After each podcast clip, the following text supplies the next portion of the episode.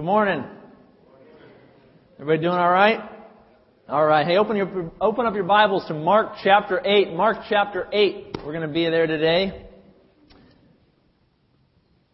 As you're turning there, there was uh, there was a young woman who was uh, applying to go to college, and she was filling out many many applications like many of you have who have attended college or those who are about to start attending. You know, she, she applied to many different schools. And uh, on one particular application, she felt that she was really answering all the questions well and that she was putting her best foot forward.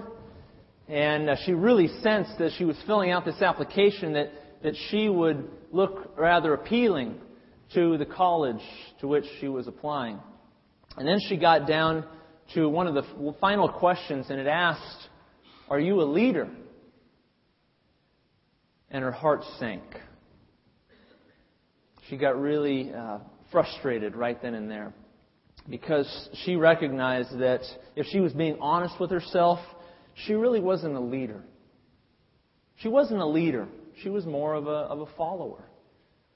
And so she reluctantly but honestly wrote no and began to explain that she was not a leader. She was somewhat of a follower, and that was her kind of personality, kind of style in life.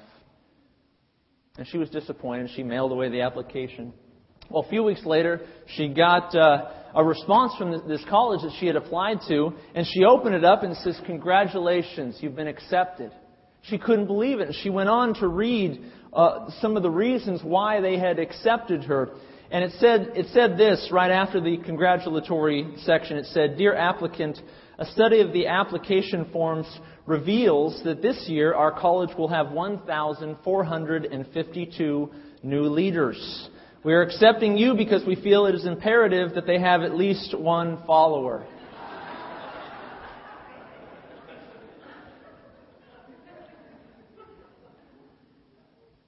Jesus, in Mark 8, 31 to 38, wasn't looking for leaders. He wasn't looking for leaders. He was looking for followers. He was looking for some who would get in line behind him. He was looking for some who would imitate his path. You know, there's not a week that goes by that I don't have a discussion with another Christian whether in this church or a friend or just someone I know, uh, where they, they some somewhere in my week they say, you know, I want to grow in my faith. I want to become a follower of Jesus. I want to become a disciple of Jesus. I want to, I want to mature in my faith. Not a week goes by that I don't hear that kind of a comment or have that kind of a conversation with someone. But you know what? Oftentimes, those people who are saying those kinds of things to me are very unsure of what the next step is. They know they want to grow. They know they want to follow. They know they want to become more mature and, and go deeper in their walk with Christ, but they don't know what the next step is. They really don't know what the next step is. Today, we're going to look at some of those next steps. Today, in the Gospel of Mark, chapter 8, we're going to identify some basic steps that each of us can take in becoming a closer follower of Jesus Christ. The title of my message today is How Do We Follow Christ? How do we follow Christ? Turn to Mark chapter 8. We're going to begin in verse 31 and go through 38. You'll notice we're backtracking just a little bit in our last study in Mark, but it will give us some context for verses 34 to 38, which we're primarily going to focus on. Mark 8, 31 to 38. It says this, And he, Jesus, began to teach them, that is, the disciples, that the Son of Man must suffer many things, and be rejected by the elders, and chief priests, and scribes, and be killed, and after three days rise again. And he spoke this word openly. Then Peter took him aside and began to rebuke him. But when Jesus had turned around and looked at his disciples, he rebuked Peter, saying, Get behind me, Satan, for you are not mindful of the things of God, but the things of men. When he had called the people to himself, with his disciples also, Jesus said to them, Whoever desires to come after me, let him deny himself and take up his cross and follow me. For whoever desires to save his life will lose it. But whoever loses his life for my sake and the gospel's will save it. For what will it profit a man if he gains the whole world and loses his own soul? Or what will a man give in exchange for his soul? For whoever is ashamed of me and my words in this adulterous and sinful generation, of him the Son of Man will also be ashamed when he comes in the glory of his Father with the holy angels. Let's pray. Father, guide us, we pray, as we read your word, as we begin the process of meditating upon it, considering its truth. I pray today, Lord, that you would teach us how to follow you, how to follow your Son, Jesus Christ. In his name we pray. Amen. Once again, verses 31 to 32. It says, And he began to teach them, Jesus did, to the disciples, that the Son of Man must suffer many things and be rejected by the elders and the chief priests and scribes and be killed. And after three days rise again. He spoke this word openly. Now, we've already been through verses 31 to 33 in our previous studies in Mark. But I bring these verses up today to give us some context as we approach our main section of Scripture in verses 34 to 38. Particularly, I want you to pay attention to the theme Jesus is developing here the theme of physical death, suffering and physical death. Take note of that in verse 31. He says that the Son of Man is going to be given up to the elders, chief priests, scribes, to all the religious authorities in Israel and he's going to be killed by them. This is the first time in the Gospel of Mark, folks, that we find Jesus making it explicitly clear to the disciples that he is coming to die. This is the first time you find this in the Gospel of Mark, very explicitly, very clearly. Jesus says, I'm coming to die. Now, Peter and the disciples don't like that idea. They had been daydreaming about being authorities in Jesus' kingdom. They assumed that Jesus was going to stop Rome and insert himself to the throne, the king of Israel. And they wanted to be his emissaries, his ambassadors, his right hand men. How could they rule if Jesus was dead? That didn't make any sense. So Peter takes Jesus aside to correct Jesus' foolish thinking, so he thinks. And we pick up at the end of verse 32 to verse 34.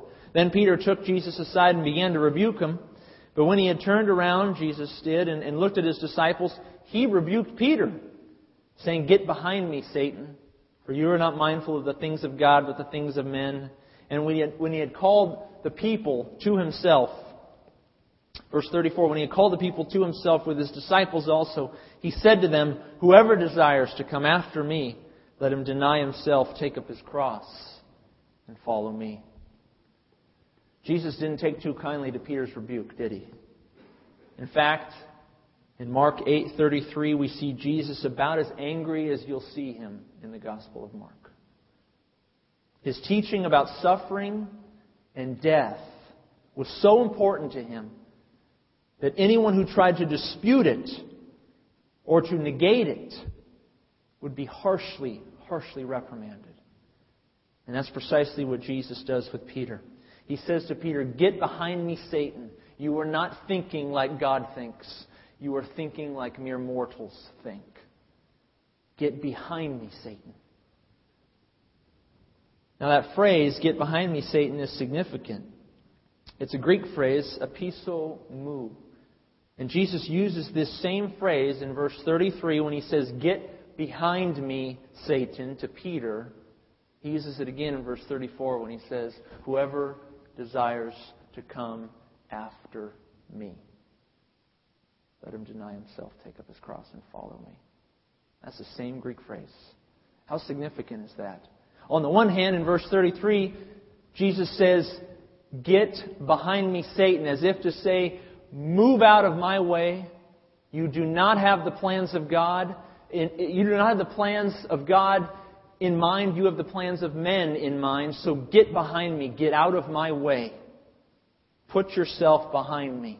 And then Jesus goes on to talk about what it truly means to be put behind him in verse 34 when he says, Whoever desires to come after me, whoever desires to get behind me, this is what you need to do. It's a, truly a game of follow the leader here in Jesus' thinking. He wants them to get in line, Peter and the disciples with him. And I ask us the question do we want to follow Jesus? Um, do we want to fall in line with him? The next verses, from verses 34 and following, are some of the most precious teaching in all of Scripture about what you can do to follow Jesus Christ. Take a look, zero in again on verse 34. It says, When he had called the people to himself, now he had gathered the crowd that had amassed around them. Uh, they're most likely actually slightly outside of Israel. They're still up in the, in the northern Gentile regions.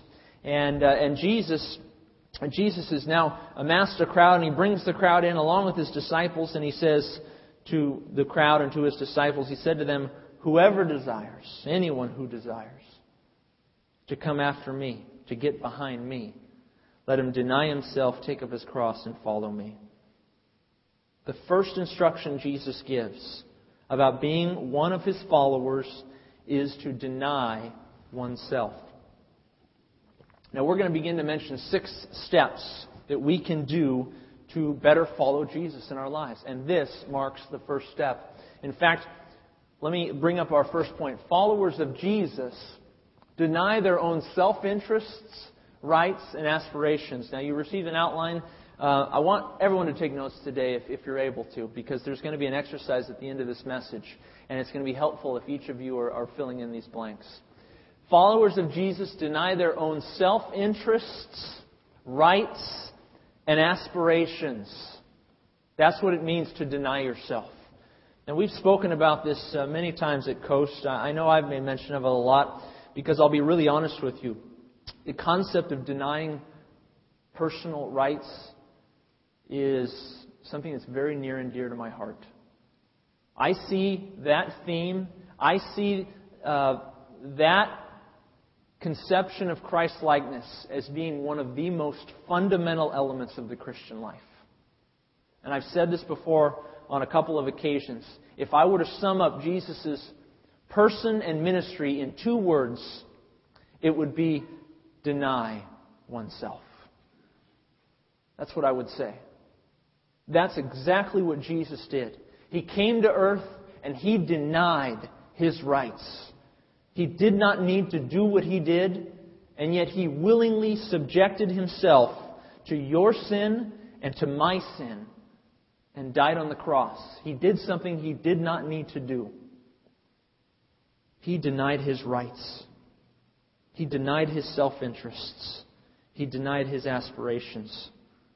Folks, this first step, I, uh, I can, I'm quite confident almost every one of us battles this first step. We want what's ours. We want to be significant. We want our own selfish desires, our self interests. We want to exert our rights. We want to have our goals. We want to attain our goals.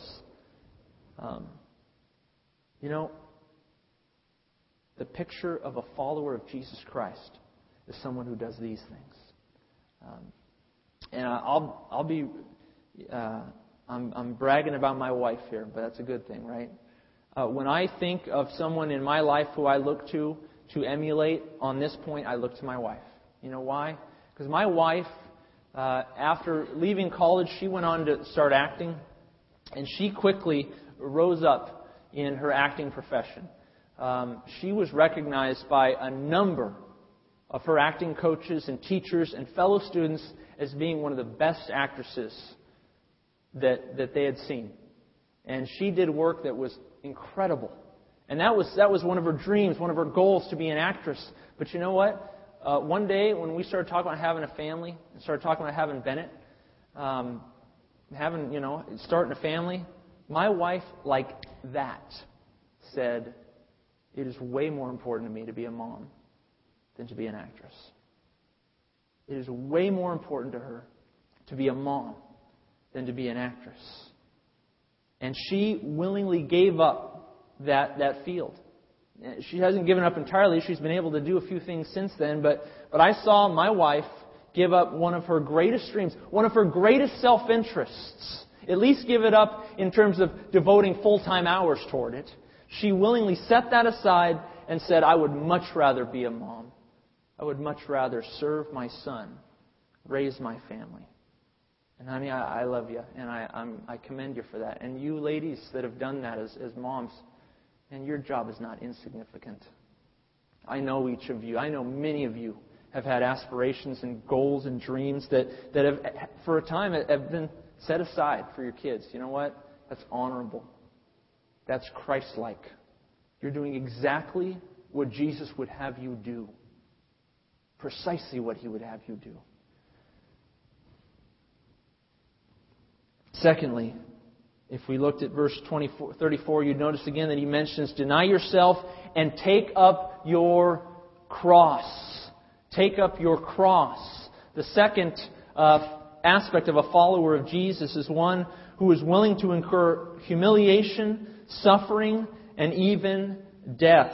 Now, folks, uh, don't don't deliteralize, don't de-emphasize the meaning of taking up your cross.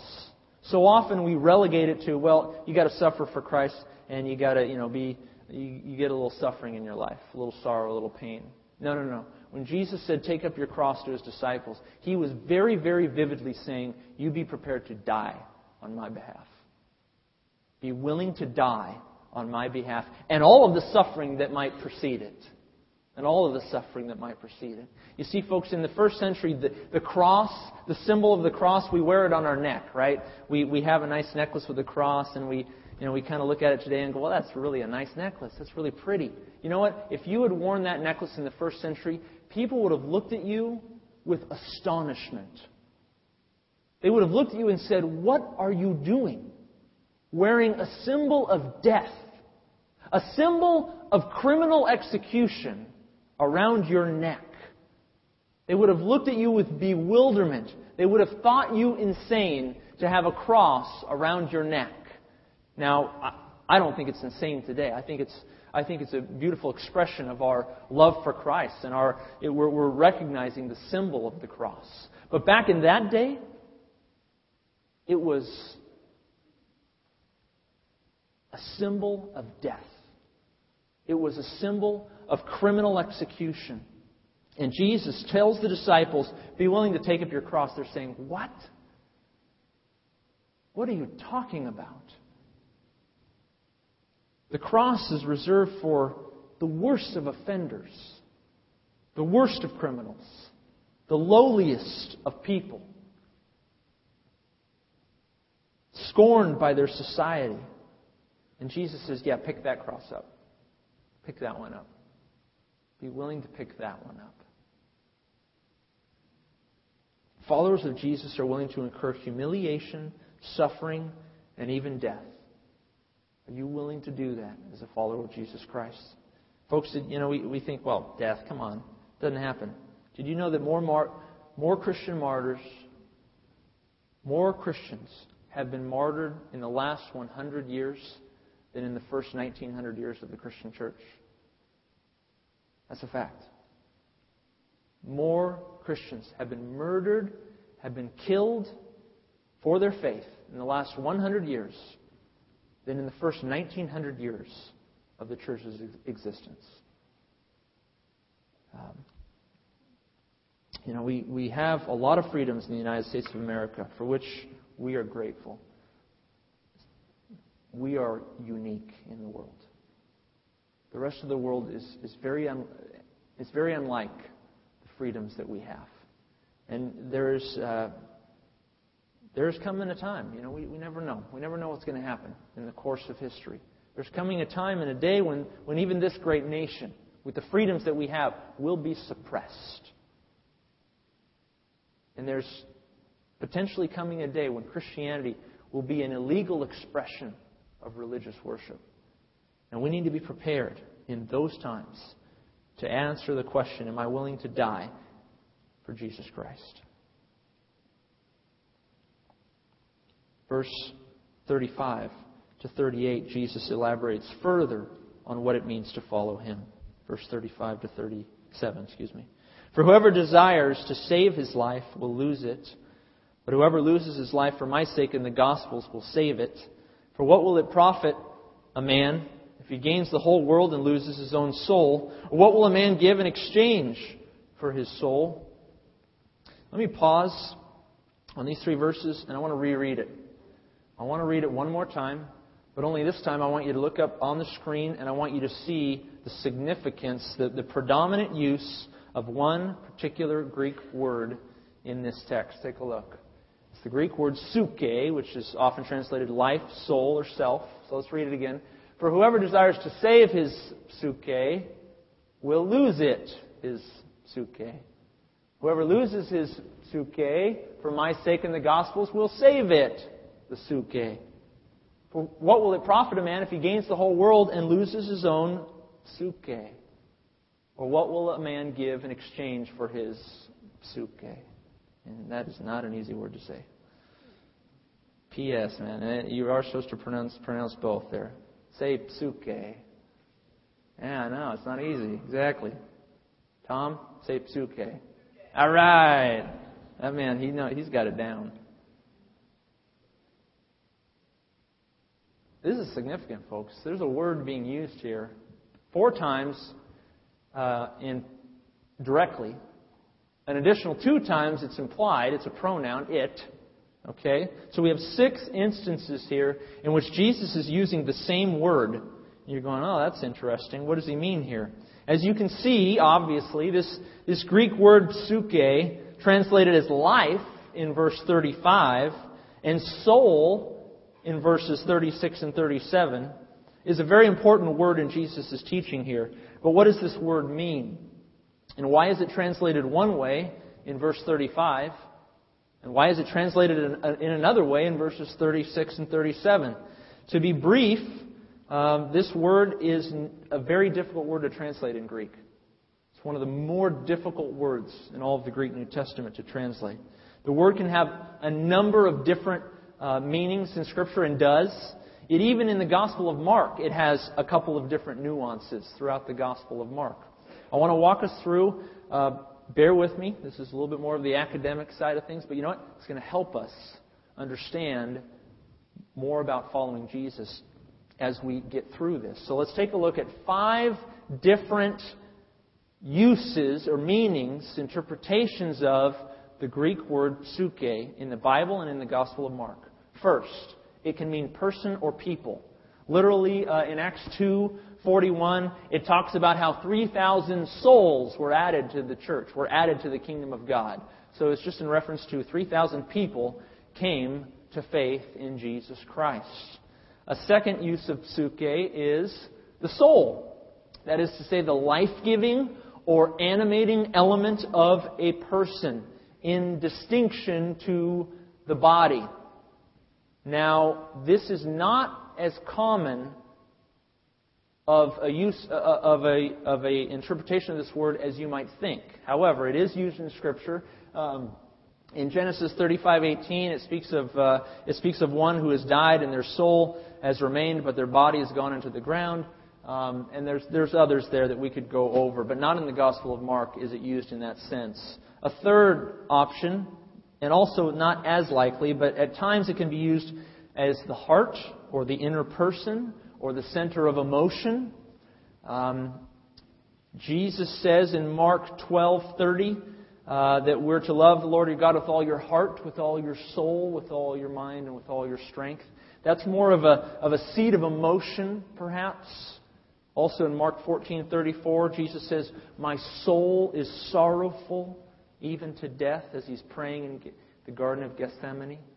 And so it wouldn't be right to say that his immaterial soul is sorrowful. It wouldn't be right to say his, his self is sorrowful. It would be right to say his emotion, his, his heart, his inner person is sorrowful. A fourth option is the physical, earthly, human life. Now, this is in distinction from number one, in that it talks about the life as it is in our human, earthly existence. Um, we see this in the Gospel of Mark. Uh, in Mark chapter 3, verse 4, Jesus talks to the Pharisees and he says, Is it better to save life or to kill life on the Sabbath. And the word life there is soul. He's, he's basically saying, is it better to let someone die on the Sabbath, or is it better to, to try and help them in their time of need, in their earthly life? And finally, it can refer to a heavenly kind of life. This is very difficult to uh, explain, but I'm, I'm using words as best I can. A heavenly life, a true, abiding, or rich experience of eternal life. Now, I'm emphasizing it's the life experience of that. It's having the life of a heavenly, true, abiding kind of a rich experience life in the kingdom of God, or potential for that. Now, I've kind of uh, tipped my hand a little bit with some of the uh, verse references I've given as far as how I understand Mark 8 35 to 37. But let's look at it nevertheless and see how Jesus is using this. I propose this kind of an interpretation for Mark 8 35 to 37. Let's take a look. For whoever desires to save, or we might say preserve, it's a much better sense, preserve his human life, option 4 of psuche, will lose rich heavenly life, lose out on not, not, not, we're not talking hell here. We're talking lose out on a richness of one's heavenly life. Verse and continuing, but whoever loses his human life for my sake in the Gospels will save or preserve rich heavenly life. For what will it profit a man if he gains the whole world and loses his own rich experience of the heavenly life? Or what will a man give in exchange for his rich heavenly life. I've given you the code there to, waver between options 4 and 5 in the text. And folks, this is why in your Bibles you're seeing the same Greek word being translated one way in verse 35 and another way in verses 36 and 37. It's not uncommon um, for this word to be used in these different senses. And Jesus is certainly using them in different senses. And here's how we know that.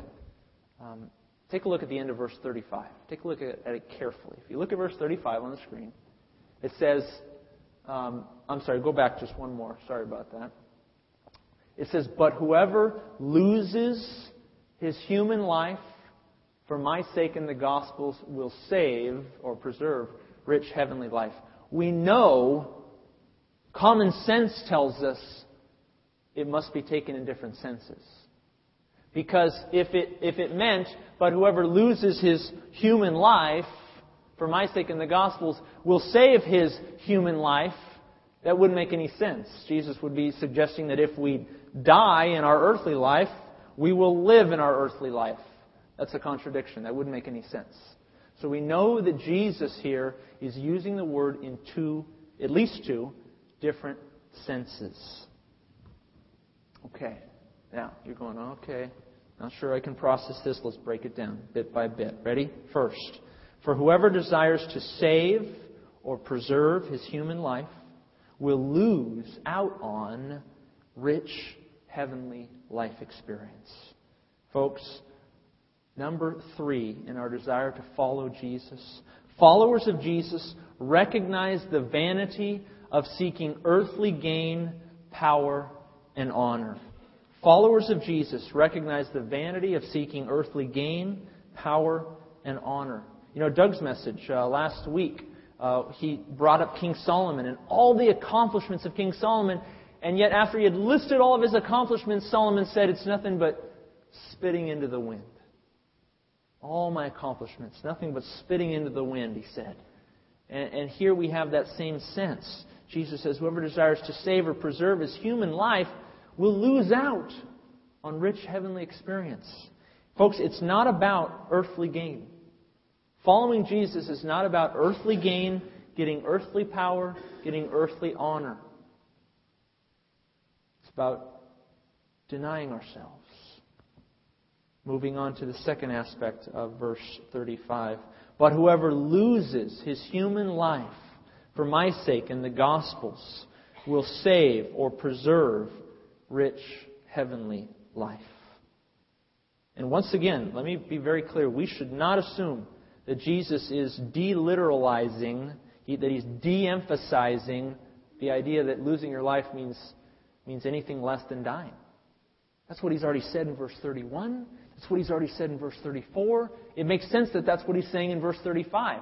He's saying, Look, as far as it takes, even unto death, on my behalf, whoever loses his life, as far as his human life, whoever does that for my sake and for the gospel's sake, you will save your life. You will save your psuche. You will inherit a rich experience of life, psuche, in the life to come. And so Jesus says, it's in effect, he's saying, wait patiently for this. Don't seek the riches now, wait patiently for them to come. Number four, patiently wait for God to reward their life of sacrifice. Followers of Jesus, patiently wait for God to reward their life of sacrifice. They're not interested in the here and now rewards. They're interested in what's coming rewards. And now we finish up with verse 36. For what will it profit a man if he gains the whole world and loses his own rich heavenly life? In verse 37. Or what will a man give in exchange for his rich heavenly life? Jesus is saying nothing compares to this. Nothing compares to this. No gain you have in this life compares to what the gain, what the potential gain you have in the kingdom of God. No gain in this life. No wealth. No car. No job. No goals. No aspirations. No self interests. Nothing you have. Nothing you have in this life. No matter how good it is no matter how much you feel that you want it and you desire it and you need it in your life to, to make you happy, to make you feel blessed, Jesus says none of that is worth exchanging for the glory that I offer you in the kingdom, for rich heavenly life. And so, fifthly, followers of Jesus know that no earthly prize is worth exchanging for heavenly glory. Nothing compares to it. No earthly prize is worth exchanging for heavenly glory. And now we come to our final verse, verse 38. Jesus says, For whoever is ashamed of me and my words in this adulterous and sinful generation, of him the Son of Man also will be ashamed when he comes in the glory of his Father with the holy angels. Now, those are powerful words. Um, those are, I'll be honest, those are scary words. Uh, John, the Apostle John, also uh, uh, certainly a right hand man of Jesus Christ, uh, penned these words in 1 John. He says, And now, little children, abide in Christ, that when he appears, we may have confidence and not be ashamed before him at his coming.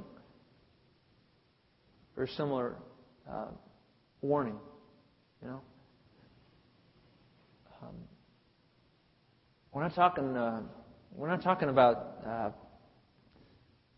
unbelievers who are, you know, God's ashamed with them. No, we're talking about Christians who God is ashamed with.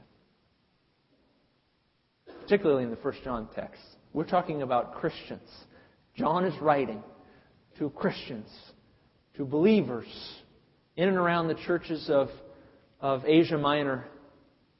And he says, Little children, you who are little and precious in the faith, my little believers, my pupils, he's saying, those who are hearing my words, who have believed in the name of the Lord Jesus Christ, who are living the Christian life, little children, abide in him, follow him, remain in him, that when Jesus appears, we may have confidence and not be ashamed before him at his coming. Folks, uh, there is a very real uh, potential to feel shame before Jesus Christ on the day of judgment. That's a very real potential for all of us, including me. Um, and I think, uh, I think on some levels, all of us will experience a degree of shame. On, on, on, a, on some level, all of us, when Christ when we see Christ on the day of judgment before the, the Bema Seat judgment, the place where all the Christians are judged, their salvation is secure by faith in Christ. They are going to be with God forever. But yet on that judgment day, when they come before Christ and when He examines their life, when He examines their works, when He examines what they've done, there's a very real potential for shame right then and there. And a potential for shame that, that lasts for a period of time in the kingdom of God. There's evidence in Scripture which suggests that, and I could point that out too if you're interested. But, you know, have you ever been shamed? Have you ever disappointed someone, disappointed your parents, um, disappointed your spouse? Yeah, I've, I've experienced shame before. It is, it is one of the worst feelings in the world.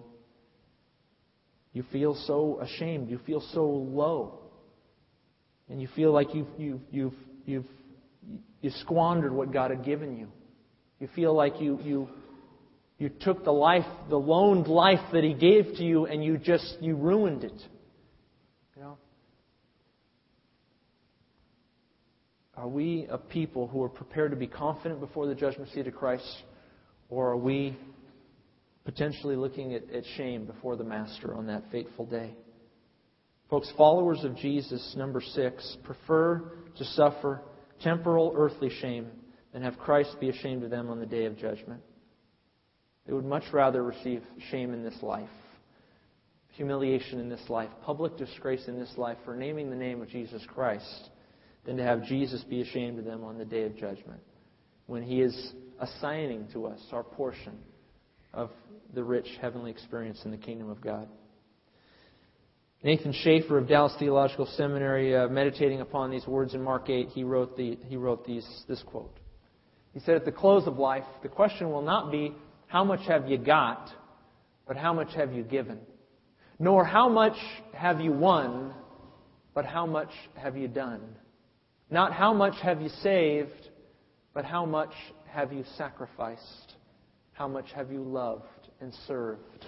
Not how much were you honored?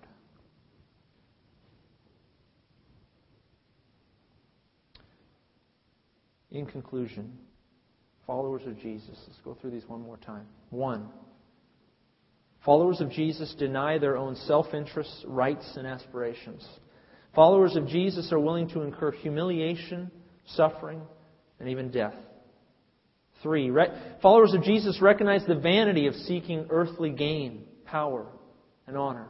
It's not worth it. Four, followers of Jesus patiently wait for God to reward their life of sacrifice. Five, followers of Jesus know that no earthly prize is worth exchanging for heavenly glory. And six, followers of Jesus prefer to suffer temporal earthly shame than have Christ be ashamed of them on the day of judgment. Now you'll notice if you pay attention to this list carefully, and I, I didn't get all six of them up there together, but look at it on your own, you'll notice there's, there's a combination of knowing, having perspective, and doing having action. Knowing, having the right perspective, having the mind of Christ, and doing, having right action, emulating Christ's works. Folks, we want to follow Jesus. We want to become disciples of Him. Know and do. They go hand in hand. Some of us are good at knowing. We study a lot. We know the Bible well. We can quote Scripture, got our theology down, all these things. We think, oh, yeah, I'm a good disciple. You know what? That, that's a component of it, folks. That is. But if you leave out the doing, if you leave out the action, if you're not denying yourself, if you're not taking up your cross, if you're not letting go of your rights and acting like Christ, your discipleship is half hearted. It needs to be combined, both knowing and doing as Christ would have you. So, my challenge to us is, is this closing exercise, folks. I'm going to give you three to four or five minutes or so. I want you to take a moment to consider these six aspects of becoming a follower of Jesus. And I want you to put a check next to any aspect, maybe one or two, or I don't know how many there might be for you, in which you sense that you need improvement. I want you to identify, let me interrupt that one and say, I want you to identify is it a knowing or is it a doing? And identify whether some of the areas of weakness all are maybe on one side or the other. Maybe you can find some balance in your Christian life there. Ask yourself, how can I go about improving in this area? I want you to take four minutes, five minutes, personal, quiet, and meditation asking yourself and asking God for wisdom how can I improve in this very area? And finally, I encourage you to share your thoughts with a family member, a friend, an elder, or a pastor who can help you grow stronger as you walk with Christ, become a follower of Him. I'm going to close in prayer, and then we're going, the, the, the worship team is going to just strum on the guitar for a few minutes and let each of us consider these things as Christ would have us consider it. Let's pray. Heavenly Father, Lord, we've, we've, we've learned from your word now. We've studied it. We've meditated upon it. But Lord, that's, that's, that's an aspect of discipleship you're, you're showing us. You're teaching us today. That, that's one side of the coin. And Lord, we also need to, to, to do, to be like Christ, to act like Him. And as we, Father, enter into a few minutes now of personal reflection, I pray that your Spirit would speak to us, show us where we lack, show us where we are in need, help us to identify how we can grow as we follow you. I pray that, Lord, that this would be a sweet time of reflection.